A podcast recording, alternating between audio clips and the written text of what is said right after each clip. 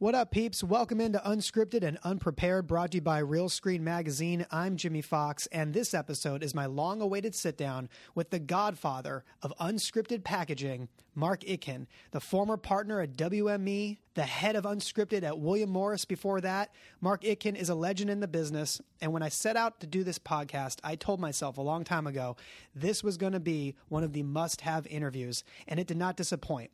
Mark was very open about what was going on with him personally at the time of the famous William Morris and Endeavor merger. He also talked about the stories behind some of the biggest projects in the business that he played a part in packaging. And Mark was a little cagey at the end of the interview talking about what's next for him. And shortly after we recorded, it was released that Mark Itkin would join TV4 Entertainment in an advisory role. They manage more than 30 streaming channels. So this is far from the end for Mark Itkin. This is his sit down with me. I hope you enjoy it. All right, so I did a little diligence leading up to this. I talked to some people that know you best. Before you were Hall of Fame agent Mark Icken, is it true that you were a game show contestant? I was. what, twice? I was. I heard two, once. sh- just once. Once, yeah, once officially, and then I tried out with my family for Family Feud, and we didn't get on. Really? We didn't get on. How old were you for the Family Feud? Uh, I was in my twenties. I was I was back here practicing law, actually. Yeah, yeah, Okay. yeah. After law school, Uh, my family was actually on the feud. were you on it? No, not me. This is I was in my mom's belly, and Richard Dawson actually made a reference to the, my mom was showing, and she was pregnant, and Richard Dawson actually commented on the baby. Have you seen the show? Oh yeah, we had it on VHS growing up. It, you, it's you it's gotta amazing. send, send me a copy of it's, the a- show. it's amazing I to would love watch. to see it. My my dad, my mom, two of my uncles, and another aunt were on. and what year was it? Do you remember? Well, of course. you Well, remember. it would have was the year been you were born. it would have been eighty one. Okay. okay. Richard Dawson when it was flying high still. got extra kisses from all the women in the family, of course. Right. Wait, what was the other show you were on? I was on ten thousand dollar pyramid. No way. I went to New York. It was my favorite game show, and I used to watch it all through college. And when I graduated UCLA and before I started Berkeley Law School, Okay. I went to New York to spend uh, some time with friends of mine. Okay. and I tried out and I got on. Okay, so this is what I love about this. I- I think that oftentimes the further you go into this business and you rise, maybe accumulate some wealth, I think what people tend to forget is at the end of the day, we're all just a bunch of TV nerds trying to act cooler than So we really are, true. right? A complete and particularly a daytime TV nerd. It doesn't get more nerdy than that. So tell me the whole history here, because oftentimes for people like us, there's usually one show or one movie that initially sparks some sort of interest in the business. Do you have like an earliest memory of what that show was for you? Well, it, it wasn't exactly a television show. Okay. I'll tell you what it was. So I grew up out in the San Fernando Valley. Where? Uh, in Canoga Park. My grandparents owned an apartment building on Cheramoya off of Franklin in Hollywood.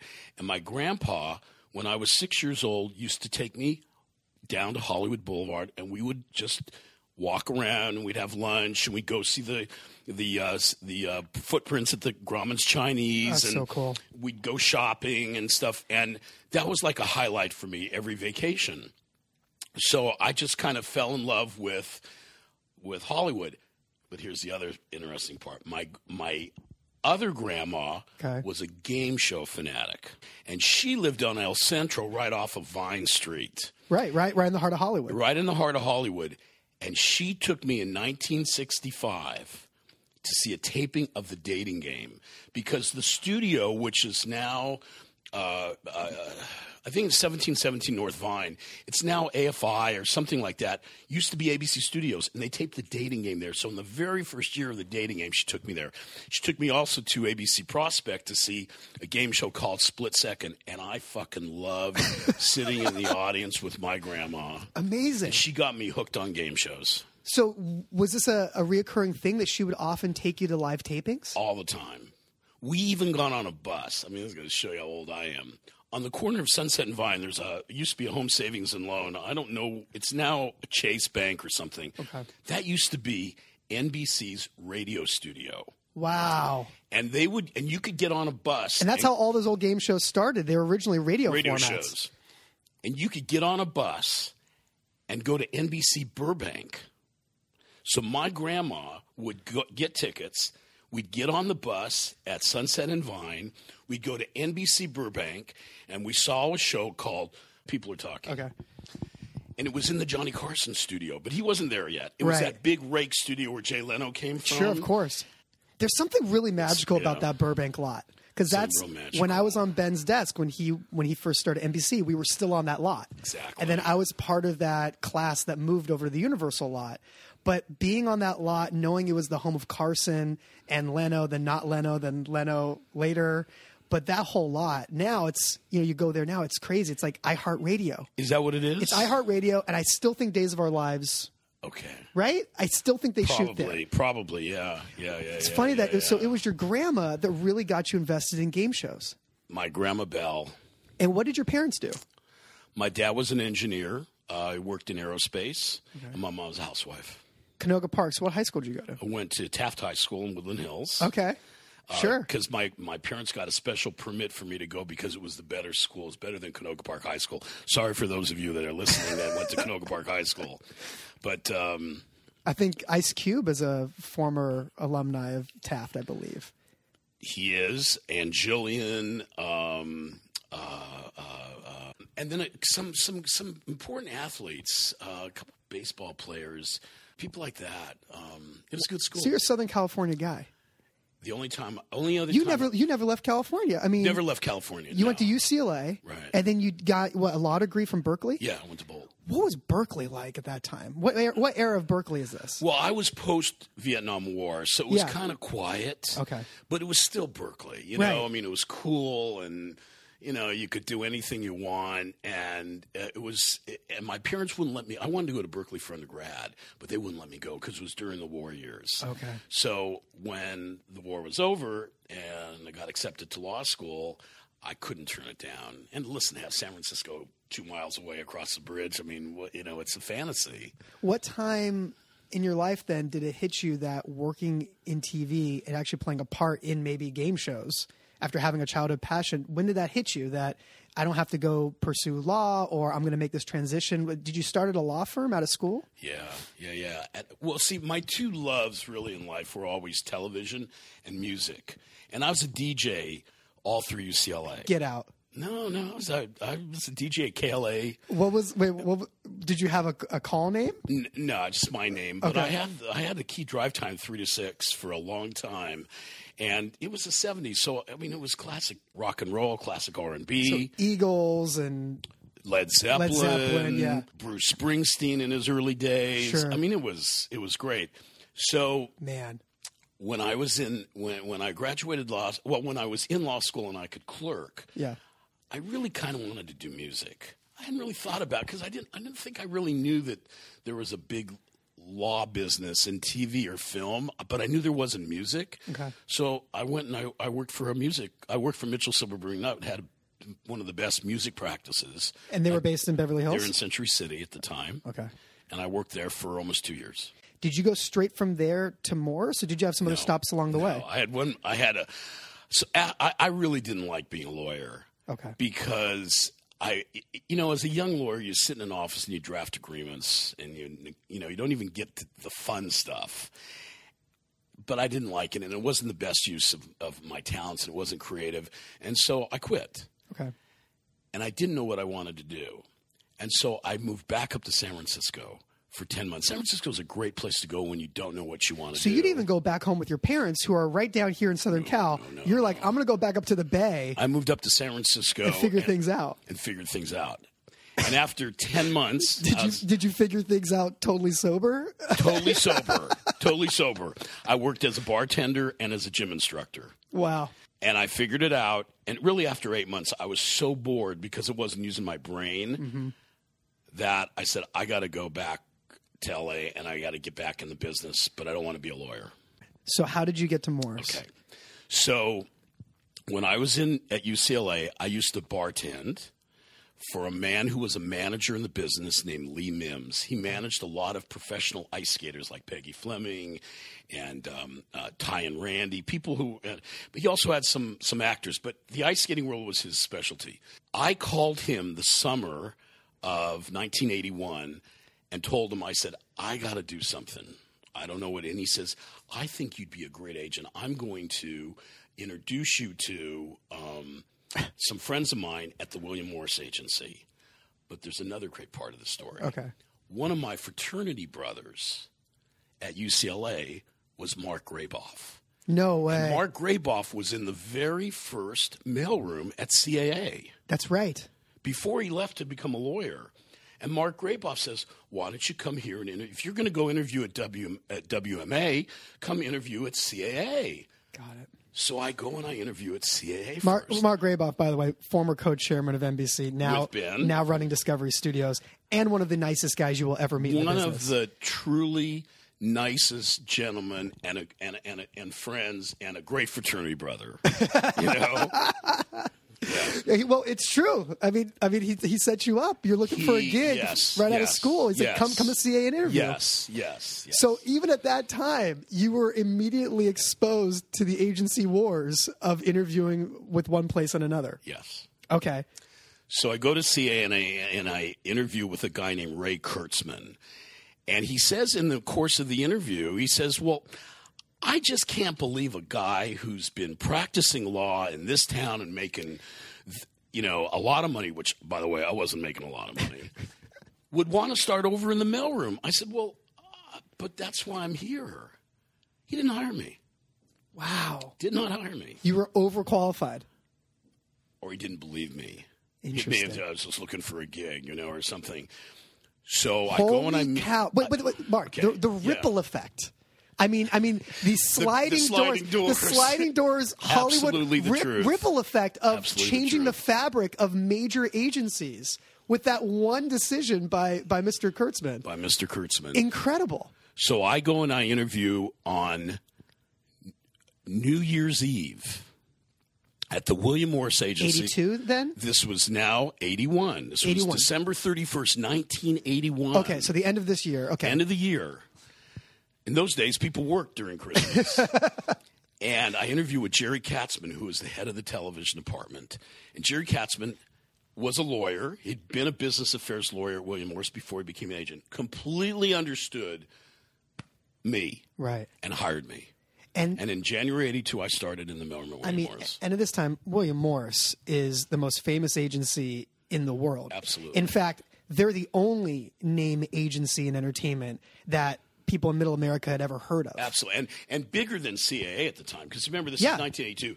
The whole CAA CAA 's still- takeover hadn't really happened. Right, yet. CA is still like a startup at, at- at, Exactly. that point. I mean, William Morris is a storied agency at this point. absolutely, absolutely. Incredible. And you started in the mailroom? Started in the mailroom. How long were you in the mailroom? Six weeks. Six weeks. Yes. Do you know how many people that may or may not listen to this podcast are beating their heads up against a wall right now?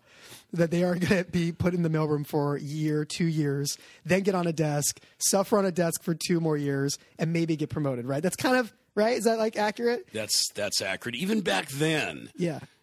you know, Was it like it back then? Was back that then it wasn't as long as I think it is today Right. because there are there are a lot of people wanted to do it, but there weren't as many. I think then, more competition today? Yeah. but it, there still weren't a lot of people. I think who had the the background that I had, Right. and so um, Six weeks. six weeks. Yeah. Oh, And then you made a floater once you got bumped out of the room No, or right no, on a went on desk? a desk.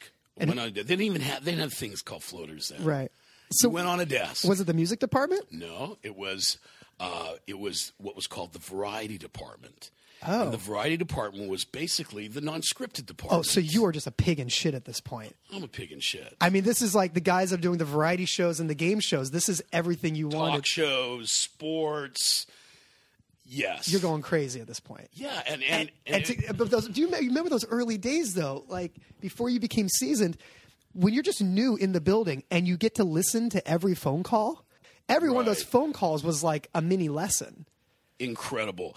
And I think Jerry Katzman, who really was an amazing mentor, said I was on his desk one day, and a woman, an executive named Barbara Corday, she was at Columbia at the time and scripted, called, and when and when the phone call was over, I asked him the question. I said, Jerry, is she related to the Ken Corday who is the exec producer of Days of Our Lives? Right. He said, No, but that's an amazing question. Nobody's ever asked me that. Right. Right. But nobody knew about daytime. Nobody cared about daytime. you were already a student of the game a little bit. So you're a guy with legal background and a healthy interest for the And a business. healthy interest, yeah. How long did it take until they promoted you?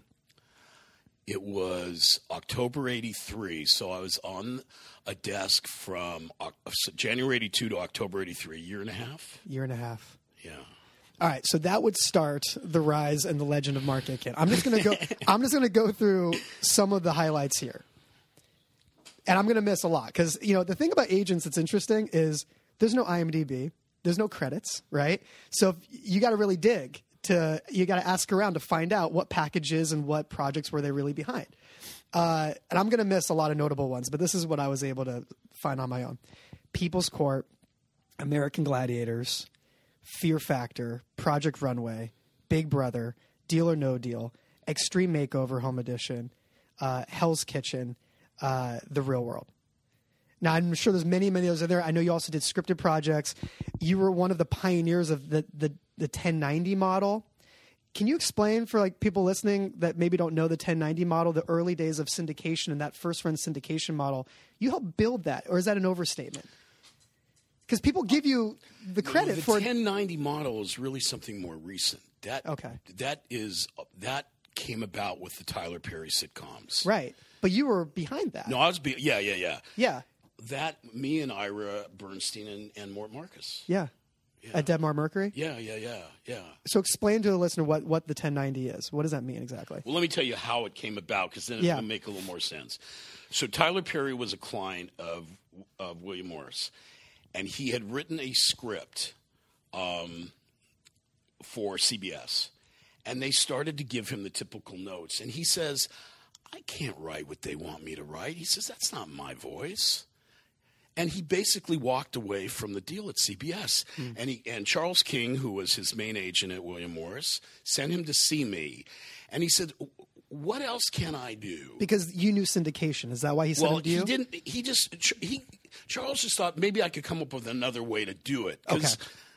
I, I never did anything traditionally. I, I wasn't in the t- traditional television primetime business. Right. I was in cable and syndication. And so he comes to see me and he says, How do I do it where I can be in control? And I said, Well, okay.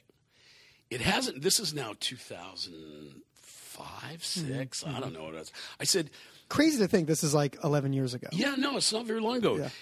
I said there at one time was a very, very successful first run syndicated scripted business, both in hours and half hours. Small Wonder, Charles in Charge, all right. those shows were first run. I said, nobody's doing it anymore. But who's to say why it couldn't happen again? It was Tyler Perry, it was Urban, and there was nothing like that out there. So I, I, the first people I called were Mort and Ira because I respect them. They think out of the box. I trust them.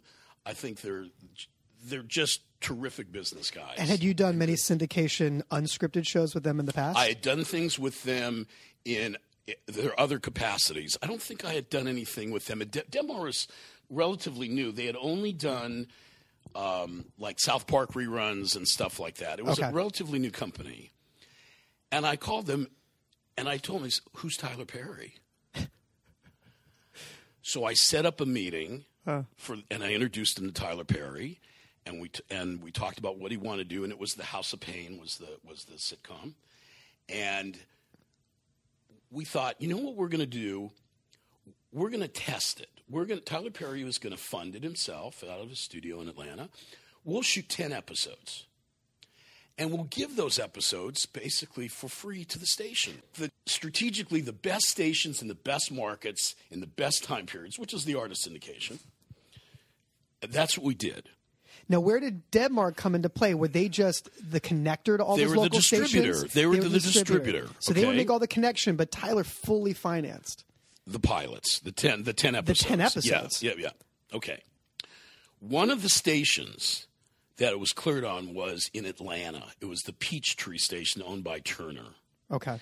and um, and um, and the sh- and, and and so the test goes on, and it's getting the show's getting like a seven rating, in Atlanta, it did well everywhere, Right. but in Atlanta, seven. So the head of Turner, TBS, comes to us and says, Guys, I, I want to put this on TBS. Don't go into first run syndication and let me put it on cable. And we devised this model and said, okay, you got to order 100 episodes, 10 of the test, and 90 more. Now, just okay. Why ninety more? Was it just a nice round number? 100 episodes was enough to get us into first run syndication Got it. reruns Yes, if it didn't work out. got it. So you could retain all of the syndication rights. TBS Absolutely. just got that first run. They fully financed. They paid a license. They fee. paid a license. They didn't. fi- They didn't fully finance, but they paid a lot of money. paid a lot of money, Right. covering a majority of the budget. Correct. Tyler, Demar, And they had whatever. a window. And they had a an window. exclusive window.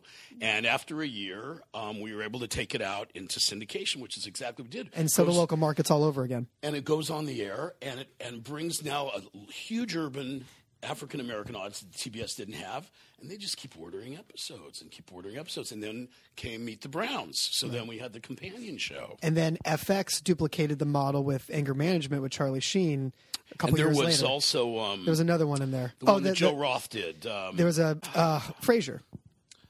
but even but right Mar- after Martin Lawrence and uh, but right after Kelsey the- Grammer. But right after, correct. But right after the Tyler Perry ones, Joe Roth did. Are we are we there yet? yeah, are we there yet? Yeah, that was the that was the third that was the next ones that came. Right. That Debmar did. That wasn't with Tyler, but um, All right. So I want I want to go through the quick because there's so much to cover and I can't do justice. can to I ev- tell you what the first one was though, Jimmy? Which what? The very first package I ever sold. Yes, please, Because it's a cool story. please. 'Cause it'll- 1984. 1984. And The Olympics and are in Reagan LA. is the president. Olympics in L.A. But in 1983, the Beach Boys had petitioned the Secretary of Interior, whose name was James Watt, to do a July 4th celebration on the at the Washington Monument on the 4th of July. Oh, my gosh. And the Beach Boys were going to, and they're going to bring all these celebrities and do it. And James Watt said no. In 1984 the Beach Boys through and that Jerry Weintraub and whatever through the management got it through. So it became July 4th, the Fuck You James Watt concert. it was called DC Beach Party, and I packaged it and sold it to Showtime. Oh my god! And is this is this uh, pre or post cocktail and Kokomo? Pre, Pre. pre, But the Beach Boys are the effing Beach Boys. yeah, Amazing for Showtime. for Showtime. So there you are, young agent, and you're hanging with the Beach Boys Sitting at, at, a the concert. Lincoln Monument on July 4th, watching the fireworks and saying, "Man, I this is a uh, this is the I did the right thing." and you were a music guy. So And I was kind a of music guy, it came and I full was selling circle that- television show. I was like, former college DJ, now Yeah, packaging yeah, up a Beach yeah, Boys it's special. As good as it gets. that is awesome. Yeah. Uh, I'm fascinated by the People's Court. I'm fascinated by how that came together. Was Wapner on board from the beginning, and was he part of the brain trust when that was sold, or did Judge Wapner come in after a format was sold? It came in after the the format was created and Really? sold. He was cast. He was cast, so it was literally just we're gonna stage a courtroom, and people are really gonna settle their stuff on camera. Correct. That's how it was sold. And then Doug Llewellyn and Wapner were just casting. Right. It was Ralph Edwards, Stu Billett, and and uh, but and created by another gentleman. And, and forgive me for um, not remembering his name. Um, he was represented by Arnold Sank, and I cannot remember the man's name who created it. Um, But that was syndication as well. that was for t- put telepictures on the map. Right. And w- and were you in the room for every one of those first meetings? No, no, no. I was really responsible for bringing it back the the next time with um, In the Ed 2000, Koch. 2000s, right? Or was that No, 90s? it was in the 90s. 90s. Yeah. Ed Koch wa the, had just been mayor of New York, and he was the first judge on it. It didn't work out too well. Anyway, American Gladiators. yeah. I heard this is like uh, one of your one of your babies. Like I heard this is one of your favorite packages that you put together. I, I I was a huge fan of it because as a kid it combined two of my favorite things, which was sports and like the WWF, you know, characters, uh, mentality, and the presentation. Was this a format? Was it an international format? no, no, no, no, not at all. This was an original idea. it wasn't even when it was brought to me. It wasn't even an idea. There was a guy named um, uh, Johnny. Um, God forgive me, to, uh, Like an 'cause Italian I know or something? Him so well, he and his family owned the Gold's Gym in Youngstown, Ohio, Okay. and he ca somehow got to me, and he had he, he came to my office and he set up on my desk this um, like um, a cardboard with two guys arm wrestling, and it said American Gladiators, and I said that is an amazing. Name. Even I have no idea what it is. It's all about the title sometimes. Start with- Absolute marketing. sometimes start with the title and Start with the title and the billboard. Tell me what the billboard is, and let's figure out the format later. But if you don't have the billboard, you're done. So he, I introduced him to Ron Ziskin, who was my client at a company called Four Point Entertainment. Got it. And they created American Gladiators. It was not a format. And now comes the best part of the story. It took almost six years to sell it. Six years to sell it. It was to me the moment I saw it, the clearest thing. And yet, sometimes the simplest idea, but radically new, is very difficult to sell. right. It taught me a very good lesson as a young agent. If you really are passionate, believe in something, do not give up on it. And it couldn't have been a cheap show to make at the time, It was cheap to make. was it? Yeah, yeah. It was. It was not expensive. Because they shot a lot of episodes and overlapped in a, in a yeah, day. yeah, yeah, yeah. And, and you, you know the the, the game. I mean, it was low tech. But it really, but think about it. it. You had at that time game shows, but reality TV wasn't born yet, You right? had on, but you had things like d- you had d- WWE E or WWF. You had- at the you had- time, you had and that. roller derby. You had ro- roller games. I- Roller I, used to love games. watching roller games. It came on Right. after WWE uh, on the weekends, and then you also had, I guess, uh, Battle of the Network Stars, You had, which you had, but which is coming back. which is coming back. And you had Glow. You had G- Gorgeous Ladies of Yeah, Wrestling, which, yeah. by the way, kicking myself that I didn't think to buy those rights to go do a scripted series that Netflix is now doing because I did grow up watching that. But if you think about it, I mean, there was never a competition show, a pure competition show done in this way With for real people. for- with real people for the Correct. purposes of civilian. Competition. Everything else we named, they were characters by like some sort of you know entertainment corporation like WWE or Glow or Roller Games. Correct. That was the that was the hook to the show because you could watch that show and say, I could be on there. I could do that. Were you in, were you involved in any of or get exposed to the early castings of where they found the gladiators in the first place? Well, I was around when they cast the original the original cast. Um, I mean, were all these people like former professional athletes and Yeah. just bodybuilders? yeah, yeah, yeah. And they yeah. probably um, the casting for Dan, who was um, that Nitro Nitro, was a football player. Project Runway. So I don't need to get into the creation of the show. The thing that really fascinates fascinates me on a business level is that you were at the center of Project Runway departing Bravo. Oh yeah. I had testified. I had to testify What- in the lawsuit. refresh me though. I don't remember. Was it over just the rights of it all, and Bravo wasn't going to bring it back for whatever reasons, and Weinstein said, "Fine, we'll go sell it elsewhere," and Bravo didn't think they had the right to do it. Was it as simple as No, that? no, Um, Bravo wanted to keep it. Harvey wanted to pull it. Harvey wanted to pull it. Why? Wasn't getting what he felt was the best deal with a Hitch television show. I could see why there would be a lawsuit then, because that doesn't happen. Right. How many times has a producer just yanked a show from a network that wants to renew it? Harvey Weinstein. Can you give me, but can you think of another example? No, A no. pro- Shows have moved to different networks and stuff, but never when. Hey, I'm not getting a good enough deal, and I'm going to move it. right. Who- How did that settle? Uh, there, uh, they had the Weinstein's had to pay something. They didn't win the lawsuit. A and E networks didn't get in, entrenched in that. They didn't have to owe Bravo something. Well, th- I don't know what the exact terms were, and probably they're they're they're uh, Right. confidential, Confidential. anyway.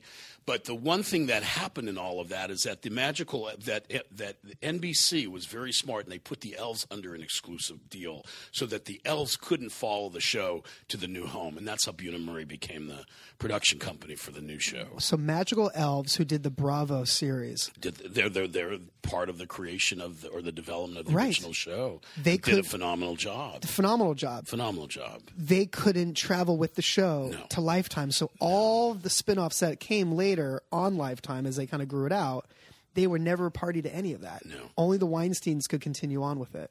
and Desiree Gruber and Jane Shaw, who actually Sure. created the original idea. Yeah. You got a great Harvey story to share involved in Project Runway? Any good Harvey anecdotes? I worked I worked with him, you know, in Glasser on Mob Wives and on Marco Polo. So I Okay. I've had my own share of Harvey stories and there is no I mean honestly, that guy I was going to ask you this later, but would you say he's one of the top three pitchers in the room Absolutely. in the history of the business? I don't have, and, and not just because we're, we're broadcasting this Yeah. or cable casting it or digitally, whatever, Digitally ca- casting podcasting it. I don't have a bad thing to say about Harvey. My experience at Harvey Weinstein was t- was only good. Right. He treated me with respect. He asked me to do what I eh, to do what I had to do as an agent. I Right. made things happen. Never had a problem with him. One of the most charismatic people. Absolutely creative, risk taking. That's the thing that I don't Great think people. gut feeling about you know What gets lost with Harvey uh, in all the stories that are told about him, as histrionic as he may be in certain cases, and bombastic, and stories that are told about him maybe being pushy, whatever, as a as a businessman, he actually completely backs it up with a creative sen- sensibility Absolutely. that is really unmatched. The guy has impeccable taste. he has. I was just going to say that Jimmy. He has impeccable taste. And we know a lot of producers that are great salesmen or are very pushy, but have you know can't produce themselves out of a brown bag. He has. im- That's you, you said it. uh, He has impeccable taste. Okay, I want to get into the story of Buna Murray. I'm told that you put together Mary Alice and John. Correct. This is true. Correct. Yeah. so absolutely were, were they correct. both two separate William Morris clients? No, no, not- not at all. Um, Mary Ellis had been a very successful s- daytime soap opera producer. She'd worked for Procter and Gamble, she did Secret Storm, Search for Tomorrow. She had fin- she had just finished doing a p- soap called Santa Barbara Sure. for New World, run by John Feltheimer. Show goes off there. They make Mary Ellis Bunham a development exec in non-scripted television. Okay. So when I had things to sell, I'd go take them to Mary Ellis Bunham, and she and I really connected. She's very bright. She just got it. One day I get a call from a good friend of mine in the syndication business named Rich Colbert. He, he was a distributor of Tic Tac Doe and Joker's Wild and things like that. And he says, I have this friend who's a station rep in New York who has ideas for television shows. He doesn't want to be a rep anymore. Would you be willing to talk to him? And one of the things I always learned is, you know, if somebody that you respect says, "I want you to talk to somebody," you you, you, you do it. Take the meeting. So I so I get on the phone with John Murray, and John Murray tells me about some of his ideas. I said, you know what, these are th- these are really good ideas. Why don't you come out here? Because I'm going to have to inter- I'm going to have to package you. I'm going to have to introduce you to producers because you're not going to be able to sell it on your own. Comes out and sleeps on my couch in Manhattan Beach Come on. sleeps on my couch at Manhattan Beach. And the first person I introduced him to, Wait, hold on. Was this common for you? no, What he was didn't it? have any what- money. What was it about John that you brought he him didn't in have your any home? money. He did. He he just But you just took to the guy immediately. yeah, and he came through Rich Colbert, who was a good buddy of mine. So I trusted him. You know, Okay, you're doing a solid. yeah, I did a solid. And so he's he's he comes to L.A. and the first person I introduce him to is a woman named Jackie Smith. Jackie Smith was the legendary head of daytime at ABC who who totally reinvented ABC's daytime soap opera schedule. Remember the marriage of Luke and Laura and General Oh, Hospital? huge. That's Jackie Smith. Okay. Okay. She retires. She sets up an independent production company. The ideas that John had were were a little bit soapy ideas, and I thought Jackie Smith, that she's got all this respect in the business. So I introduce him to Jackie Smith, and Jackie Smith decides she really likes John. She likes ideas, but I'm you know I'm I'm retired now. I don't really want to do much. So I think, okay, who else do I know? Ah, Mary Ellis Bunham. So I introduced the two of them, and they hit it off. And they create a show called Crime Diaries, which was like a daytime soap crime show. Sell it to Mort Marcus, who was at a company called Quintex, Okay, and it go. They take it out in the first run, but it doesn't sell. okay. Then one day, Lauren Correo at MTV gives me a phone call and she says, You know what? We're going to do a soap opera. We're going to do a scripted soap opera at MTV. Do you have anyone who knows how to put soap operas together? Wow. I said, Yeah, Mary Ellis Bunham's. You my, now she's no longer at New World. She's my client. She goes in and she has a meeting. They make a deal with her and, and, and John, and she says to me, she calls me, she says, I'm going to tell you, Mark, in six months they're going to bail because they don't realize how expensive a real soap opera. soap is. opera. And this Right. is MTV in the Early. late 80s, late 80s, early 90s. yeah, early stages. Yeah, Yeah, early stages. They hadn't even bought from an outside production company. right. They're yet. just doing the in-house studio shows, All and, in-house. and music video countdown shows. Exactly. And so, sure enough, six months later, five months later, whatever it was, they bail. but what I didn't know was that in the meantime, what Mary Ellis and John were doing was they were developing a real life soap opera. They were influenced by the Loud family, the American family, the PBS series from the 70s. And so they had developed basically the real world. And we pitched it, and they ordered a pilot, which was shot in New York. It was Right. real, the first one was done in New York, and it was brilliant. I didn't realize that a pilot Oh, was yeah, the it first was a step to pilot. that. So they did they do that with the original cast? no, it was it didn't, totally Okay. had to recast. Di- got it. the, the, the, the original series in New York was a completely new cast, but the pilot was so good. Did they walk in with the title? Or was Yes. that they did? Yes, yes, Wow. yes. Yeah. And do you remember getting the call when they Yes. were ready to go to series? Doug Herzog, Lauren Correo, uh, Joe Davola. Yeah. Was that one of those ones that you felt it in your gut immediately that it was gonna put MTV on the map or or change anything? No, it was it, no. I don't think anybody thought that, but it was. I, I, I applauded MTV for taking the risk Yeah. because not a lot of people take risks, but MTV was a risk-taking network, obviously, and th- all those executives were smart guys. And Merrill St. John knew they had something good, but nobody knew whether it was going to work or not. And did you represent Buna Murray forever after that? I represented Buna Marie until they were bought by Banijay. That was 2010, I And think. then Banijay didn't want them to have agents at the time, and so um, I no longer represented them. Got it. But it was a great run. We did. I mean, we did Simple Life. We did a lot of groundbreaking, wonderful shows. Road rules. Road Rules. And now pretty much Buna Murray does everything on the E network. we it, it packaged seems. the Kardashians. That was we did that with Ryan Seacrest when when uh, William Morris and um, yeah yeah. Going back to just that gut feeling as an agent, were there any projects that turned out to be hits or did well or even sold that when it first came in, you in the back of your mind was like, this thing. This thing, I don't, I don't really believe in it. I don't really get it, but I'll, I'll, I'm going to back my clients, and we're going to do our best to sell it. Was there anything that surprised you by its success, or did you always have a pretty good barometer? Truly, I think I always had a pretty good barometer. Okay. Okay, I would never have taken out something that I didn't believe in, that I thought was a piece of shit or a stupid idea. I give it to somebody else to take out Right. because I, I, I, I always said to to all my team, I said, you want to always go into that buyer. You want to keep a reputation with that buyer so that they know that if you're coming in and you're going to have something good or special, they may not buy it, but you're not wasting their time. isn't that the philosophy that every producer should have? Absolutely. And every agent, any packaging agent should have. Right. Don't waste the buyer's time. Because they remember. and and later I mean you can use that credibility later on. You have to use it, you know? Yeah. And it comes in handy later on. So So there was never anything that there I will tell that you you there- underestimated. Oh, definitely many that I underestimated. Uh. Ricky Lake. Oh wow! Totally un- never expected I mean, I, it was a great idea. It was Garth Enseer had the idea to go to counter program Phil Donahue and Oprah Winfrey with somebody young, Right. and when and she was a client, and we cast her. I guess she was like the upstart Gen Xer, yeah, right? Yeah, yeah At the yeah, time, like she yeah. was like how we throw out millennials today. Like Yeah. she was like the Gen Xer. Yeah, Equiv- yeah, yeah, right. Okay. Yeah, yeah, exactly, exactly. And um, So you didn't see that coming.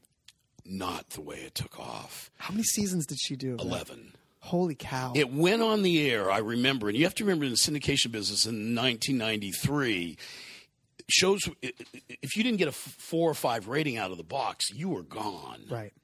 Right.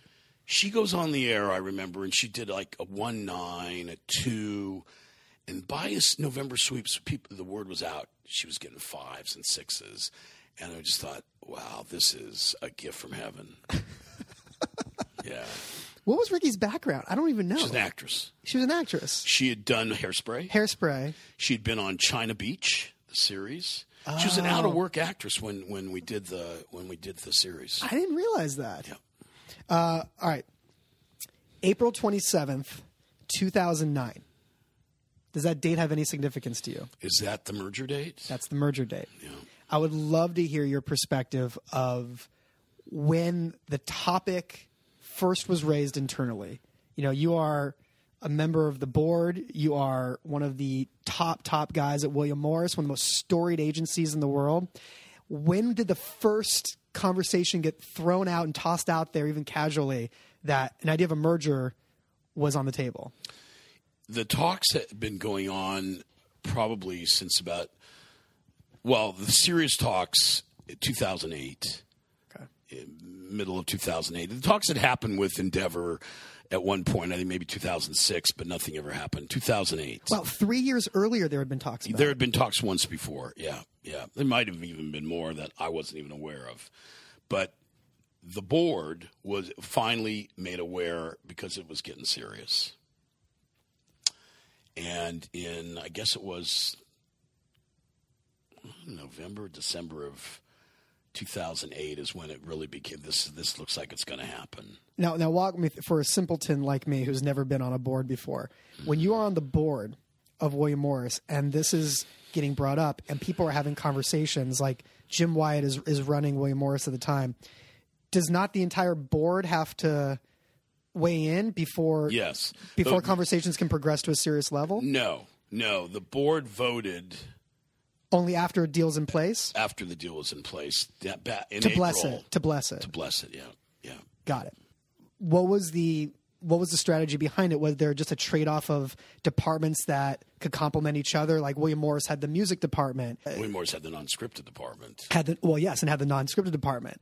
All, and then Endeavor had great talent, right? and they had And a good uh, scripted and a good uh, scripted yes, department as well. Yes, yes. So it was really if we marry we had theater and books and all that. right a story stuff. theater Yeah, department yeah, yeah. and books and, and Yeah, everything live touring Yes. everything that william morris was known for for, Yeah. for decades Yeah. so the thought was we can marry these departments Yes. that offset each other in terms of strengths. Yes. That was the reasoning behind it. yes. Were you on board from the beginning or did you have apprehension? I was on board, and I was always on board, but I was not necessarily on board to go with the merge company. Okay. With with the company in particular, with Endeavor in particular. Correct. So you were okay with- there's a s- there's a story behind that, but but I was I felt it was the right thing to do for William Morris at that time, but I not was not necessarily going to be a part of it got it.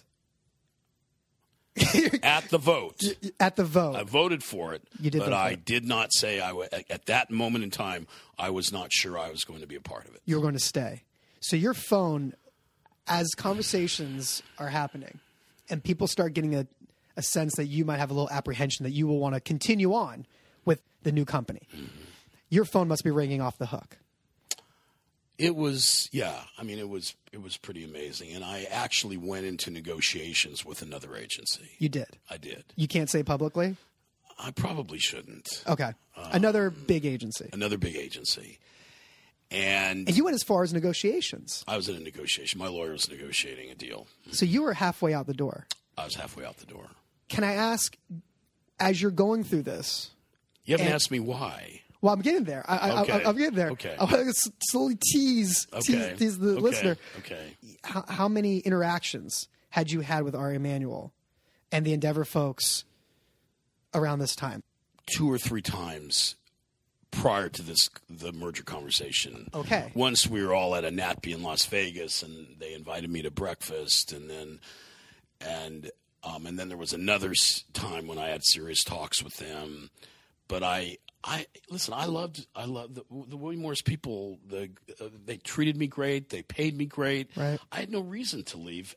You know, yeah, maybe I could have made more money owning the owning being one of the original owners of a company, but you know, it's not always about the money.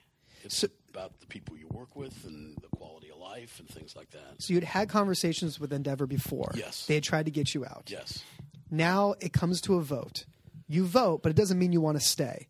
You're in negotiations with this other. not, in, not um you're having yes deep i was already in i was already in negotiation with this other agency. correct Why did you want? Why were you not comfortable with Endeavor? Let's get there. Why? Would, that's not what what that wasn't the reason It wasn't that. Not at all. Not at all. What was the reason? I you have to understand that the two most profitable departments at the William Morris agency were music and non-scripted. Right. So one day in March of 2009, I get called down to Jim Wyatt and Irv Weintraub's office, and they tell me, Mark, and you have to understand uh, uh, that there was really seven people on the board that ran the agency, and I was one of those seven. okay? Right. And you'd been there 20 plus years at this point. Oh, Like yeah. 26, 27 years. and there was going to be a board of the new co, five William Morris agents and four Endeavor agents. Okay. Okay. Okay. Mark, you're not going to be on the board of the new company. And there it is. And neither was P- uh, Peter Grosslight, who was the head of the music department. So no representative from the unscripted or music department were going to Two be most on that board. profitable departments were going to be on the new board. And and let's be honest, the departments that probably were the most attractive from Endeavor in the first place, Mm-hmm. and why they wanted the merger. Correct. Those were two hu- giant assets. Correct. And the two faces of those departments were not going to be on the board. Correct. So the issue was not with Endeavor. The issue was politics on the William Morris side. Correct. And you felt betrayed at that point, or disappointed. All those things. Undervalued? Betrayed, dis- yeah, all that stuff. It's like, what the hell? How'd you respond? I, s- I Was there any furniture I moving? said, no, I, I, I picked up the phone Yeah. and I called Rick Rosen and I said, Rick, I just want to tell you I'm not coming over. wow. Why? Because I'm not on, I- I'm not going to be on the board. And that's when everything went, started going in motion that ultimately put Peter Grosslight and me on the board So of did, the new co. because the Endeavor side lobbied and said, "Hey guys, we don't want to go through this and then lose Mark. So let's do the right thing and put him on the freaking board." And I will give a lot of credit to my former colleague, John Fogelman. wow. because John Fogelman, who was part of the seven, was going to be on the new co, and said, "This is crazy." And he went to the the Endeavor guys, and I think he did a lot of. He, d- he was a lot of behind the scenes of making this happen. And of course, as it ended up, neither Jim Wyatt nor Irv Weintraub were on the board of the new co. So wait, it started as five and four, and then they add you and and the music department head. Yeah, but they had to take two people out. They did. to Okay, that's what I was this. going to ask. So it didn't Yeah. become seven and four. No, no, it stayed five. So Jim was then removed. Correct. So that's how the Game of Thrones shit went down. That is what sparked it. I Correct. never wrapped my just just being on the outside and reading everything and knowing what played out shortly after that merger Correct. and everybody later saying it was a reverse takeover on the Endeavor side. That was, you know, just what people said when R gained control of it ultimately. I always wondered, having met Jim and known Jim, and Jim being one of the nicest people to me, just as a lowly assistant at the time, I didn't understand how that happened. He took himself off the board. No. How did that get? How does that get decided? It was decided by Pre pre pre closing the deal. No, the deal was closed. So Deal he was didn't. closed. So he didn't ensure that in the closing of the deal that he would be assured a part of the board. I can't tell you all the machinations and all Yeah. the legal things that went on with his attorneys and Right. whatever, but just to let you know that that he was removed from that situation, as was Irv Weintraub. Wow. How's your relationship with Jim White these days? Um, I haven't seen him. Very, I've seen him a couple times out in public. and Very pleasant. So you that was 09. You retired two years ago. End of fifteen. So you went another six years. Correct. why was it time to to retire? Why was it time to step away? I probably I had always thought that that um, probably 2013 was going to be when I would retire, and because of certain contractual obligations, I, I stayed two extra years. Um, the business had changed so much, and here's the main thing. And I said this, I think, in a Hollywood Reporter interview. I was really, really lucky because I my whole business was being on the periphery, pushing the envelope, and not doing what anyone else did. I wasn't selling actors or sitcoms and being the fifth guy out there. I, everything I did was new, Yeah, Big Brother. and it was exciting, and you get Yeah. spoiled. Yeah. and it came to a place in the non-scripted business. Non-scripted business is not it, it, it not in it wasn't in the best place in 2015. Maybe it's a little bit better now. I don't know. You think? I don't know. I'm gonna get there. I'm gonna Okay, get we'll there in get a sec. Yeah. Um, but but I couldn't sell new great ideas anymore. Right. I'd sit in a room and I would make references to things and it would go over people's heads and I just and I became embarrassed almost sitting and saying I'm sitting here pitching to these people and I have this body of work and I wasn't arrogant about it it was just a matter of fact and I said you know what I can't do it anymore Yeah. I, I had okay. can't do it I had a I had a breakfast with a um a, a, a person that I really admire who recently left a very high ranking job at a cable network, and they were talking about what they want to do next, and they were talking to producers for their thoughts on what it's like on on the selling side, and I said, you will not be able to go through the notes process having ran a department and been the the the person with the green light power at a cable network for many many many years with all that power to now be on the selling side and be on notes calls with the director of development who is half your age who learned everything while they were sitting on a desk and have never worked a day in their life in production and not everybody's like that and doesn't know the history of our yeah, business but not everyone's like that. There, there are good ones out there. I'm not saying every cable network and every director of development is that. But to go from being high ranking like that on the network side to to then being the producer and having to just deal with the notes and be on the receiving side of the notes from someone that you know would have been your junior, you know, uh, just a few months prior. Uh, I was like, it's impossible. You'll never be able to stomach it you know, a big part of being a producer is learning how to, you know, just eat shit and be, being told no. That's a big part of being a producer these days. I can understand that someone like you, who is on the Mount Rushmore of this business, uh, and can honestly say you were the most successful at what you do. I mean, in the history of agents in the unscripted business, I know you can't say it, but you are the Wayne Gretzky man. I mean, if if you look at all the credits, all the shows, you know, the only shows missing from that that changed the business are like Loser, Bachelor, and like Idol. Like those are like the only other shows you can throw in there that I didn't name.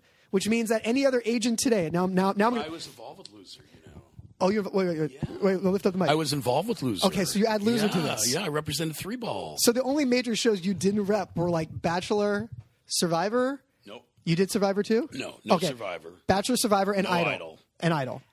but I will tell you a great story I Were actually, you involved in The Voice? no Okay. but I those are did only s- four. Mark, those are only four you didn't do. and I sold a show with um, with uh, Tom Foreman, uh, and I, again I, I, I, I, I I'm forgetting the other gentleman's name to the WB Okay. beef with Matt Casella, who was the guy who cast the the uh, The Bachelor? Oh. no, who cast the Mickey Mouse Club in the '90s and found Christina Aguilera and Britney Spears and and uh, Ryan Justin Timberlake. Just yeah, Yeah, We Ryan Gos- sold a Ryan- show to the WB that was American Idol before American Idol came on the Oh, air. was it?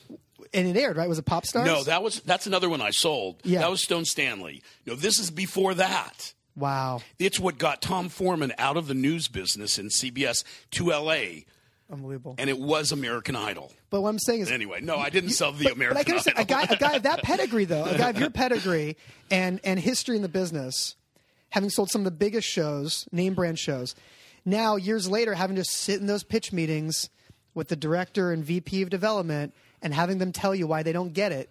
yeah, tough. Of course, it's going to wear on you after a Yeah, while, and you're like, I'm going to step out. I'm, I'm gonna good. Step out. I'm gonna go. I'm gonna go to the gym in Venice.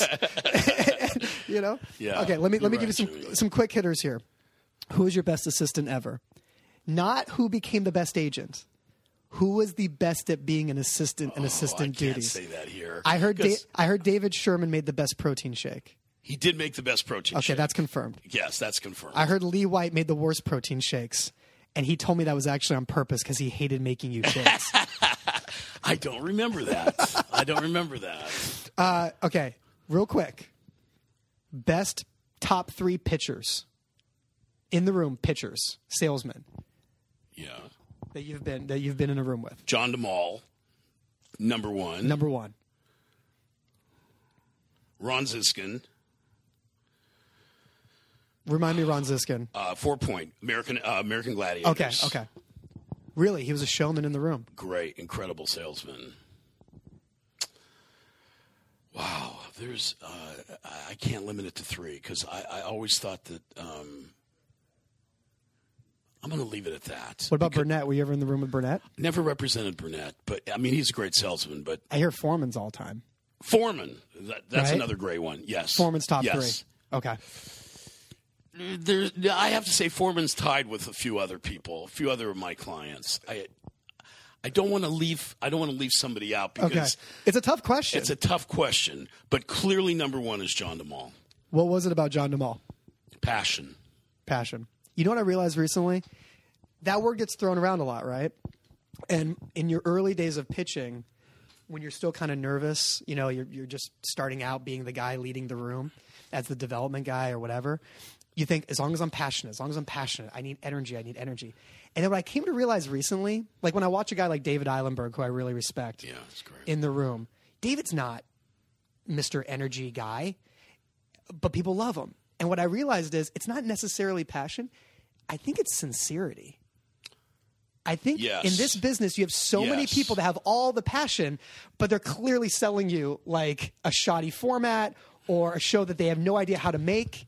And I think in this day and age where everyone lives on fear, I think it's it's not really the razzle dazzle as much anymore as you need, good to, point, you need to Jimmy. have sincerity. and a and a solid idea. Right. Right. John DeMaul had passion about a solid idea. Yeah. Uh, worst pitch meeting.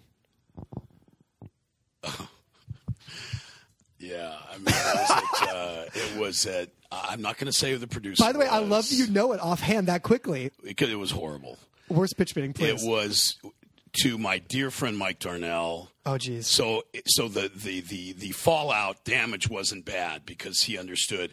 But I had a client who was pitching a game show, and it went so bad. He turned to me and says, "Mark, would you just pitch the show?" yeah, yeah, yeah. And one of my former colleagues was in the room with me, so I can I, I have proof of that. Was this a producer I would know by name? Is his name on the door His name would be on the door. of his company? Yes, Inter- Yes. Wow, interesting. yes, yes. And what was the, what was the conversation? This was later in the in the in the producer's career. Um, but it was it was, Really? it was it was rough. was it their first meeting with Darnell? Did Darnell psych him out? No, no. I, well, maybe maybe maybe Darnell psyched him out Right. part of it, but he just lost it in the room. He just said, "Mark, Mark, would you just pitch the show, please?" And was that out of character for that producer? Yes. Afterwards, what do you do there? Do you just put your arm around him and say, "We'll, we'll get him next time"? Or Yeah, you know, I say, listen, that was. Thank goodness it was Mike Darnell because Mike Darnell was was is a decent human being. You know, it could have been some other buyers that that's true. would have raped you over the coals. but- That's- that's and true. thank God it was Mike, Here's the thing, Mike. Mike may kill you in the room, but he's going to kill you with a smile. without a doubt. Right? Yeah, yeah, yeah, yeah. Who do you least miss pitching Oh no, I'm not good. At, on the buyer side? I can't say.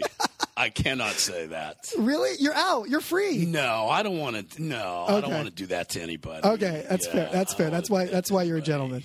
All right. Lastly, state of the business now.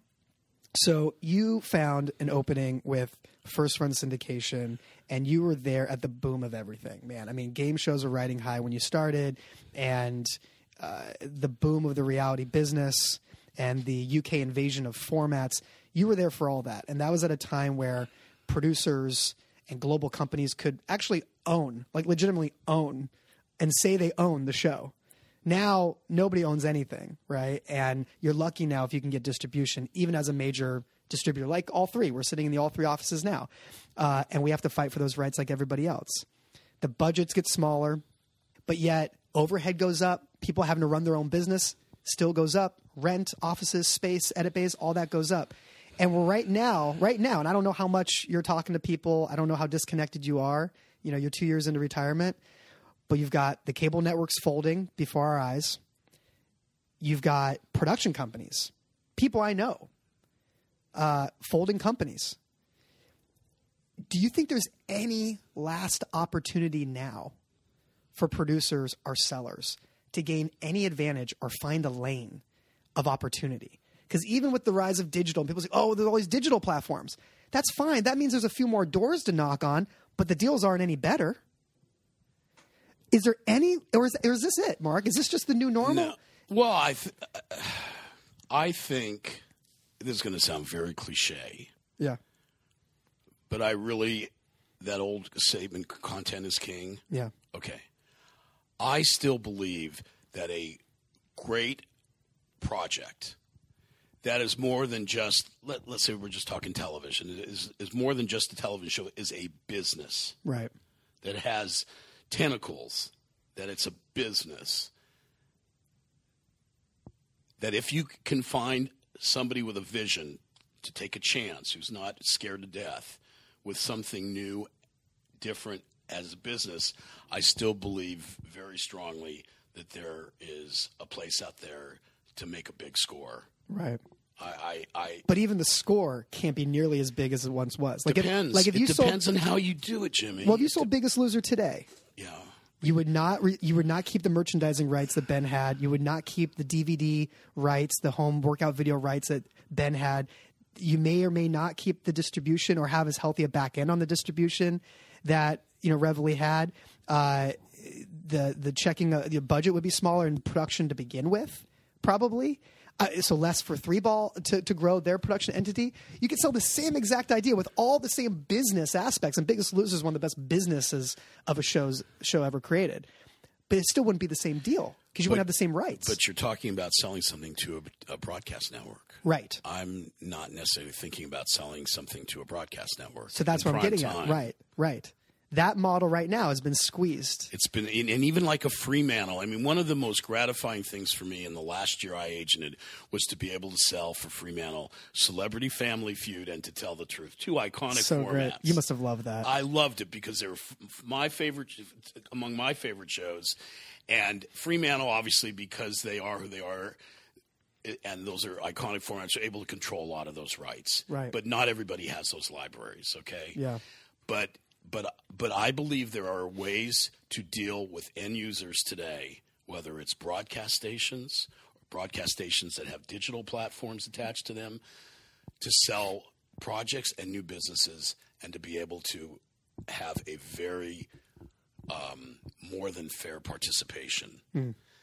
The traditional way of doing things, uh, yeah, th- Yeah. now is the, you're right. th th this is the new normal, which means that you got to find new things, just like I did with cable or syndication Right. when everybody was going to network primetime everybody wanted to do network primetime Right. syndication cable was so unsexy Right. I didn't care whether it was unsexy. I, I, I love the marketplace. Yeah. And I knew I could make a, a lot of money. Well, let me- so you got to do that again. Let me ask you this, because I've I've been thinking about this a lot, obviously, because I'm still you know early on to a, a new company being launched and trying to find the lane, and it seems like the reality business is pretty much built.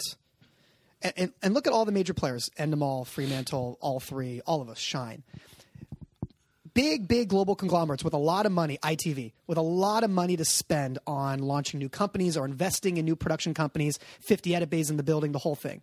And yet, the whole reality business is built around not spending your own money on production and then you become a servant of the networks and you have to you know take it in the rear on their prolonged post schedule and the notes and the auditing and the crappy deals because they're paying for 100% of the show right and sometimes you might step up and might kick in like 20 25% to, you know, of the deficit to retain on a on a cable show but if you and your global salesman know that we are guaranteed on this cable show, we're guaranteed to make $250,000 an episode globally on a cop show or on a house hunters type show. We know what these sell for. Why wouldn't you just finance them and license them more often if you're a major global conglomerate like that to feed your international distribution? I completely agree. and no one's really doing that. no, and, and take a lesser license fee from the buyer. Right. And do uh, absolutely. If you know you're going to make internet, it's the indie financing model for film. Look, Exactly. if you know what you're going to make internationally and you know you're going to make 250 and you know you can make that format for 125 right. why not just finance it yourself buy the time on the network if Right, you have to right. for 50000 or whatever it is throw it into the, the bucket and you don't have to deal with the notes you own 100% of the show You just now. answered your own question. but no one's doing in it a, I mean, the, the the the cable networks have allowed producers to do that. Yeah. it's just that I think producers, most of them, are extremely risk aversive. right But I'm not talking about selling things through traditional to, to through traditional platforms Outlets. Yeah. outlets. I'm talking about new businesses that are sold, uh, new new projects that are sold through a combination of linear and digital. And it's the kind of shows, Yeah. so that there is a true business there. I, I know a lot of this sound. Uh, uh, it- this Are you speaking in code because you're secretly working on this? in well, I am retirement? working on some things Okay. like this, absolutely. Got it. because I, if I, I said to myself, when I leave this, when I leave the traditional business after 34 years, I can't. Do, I got- I got to do something new and big and important and groundbreaking because that's all I'm used to doing. Right. Otherwise, I don't want to do it. Right. You know. So this isn't the last of Mark Aitken in TV. Hope not. This was just the last of Mark at WME. correct. I love it. Correct. I love it. Let's leave them hanging there. okay. Uh, Thanks for doing It's this, cool. man. Jimmy. Thanks. I appreciate it, man. It was a lot of fun. Was it okay? Yeah, it was fantastic. Okay, good. Thanks, man. Appreciate it.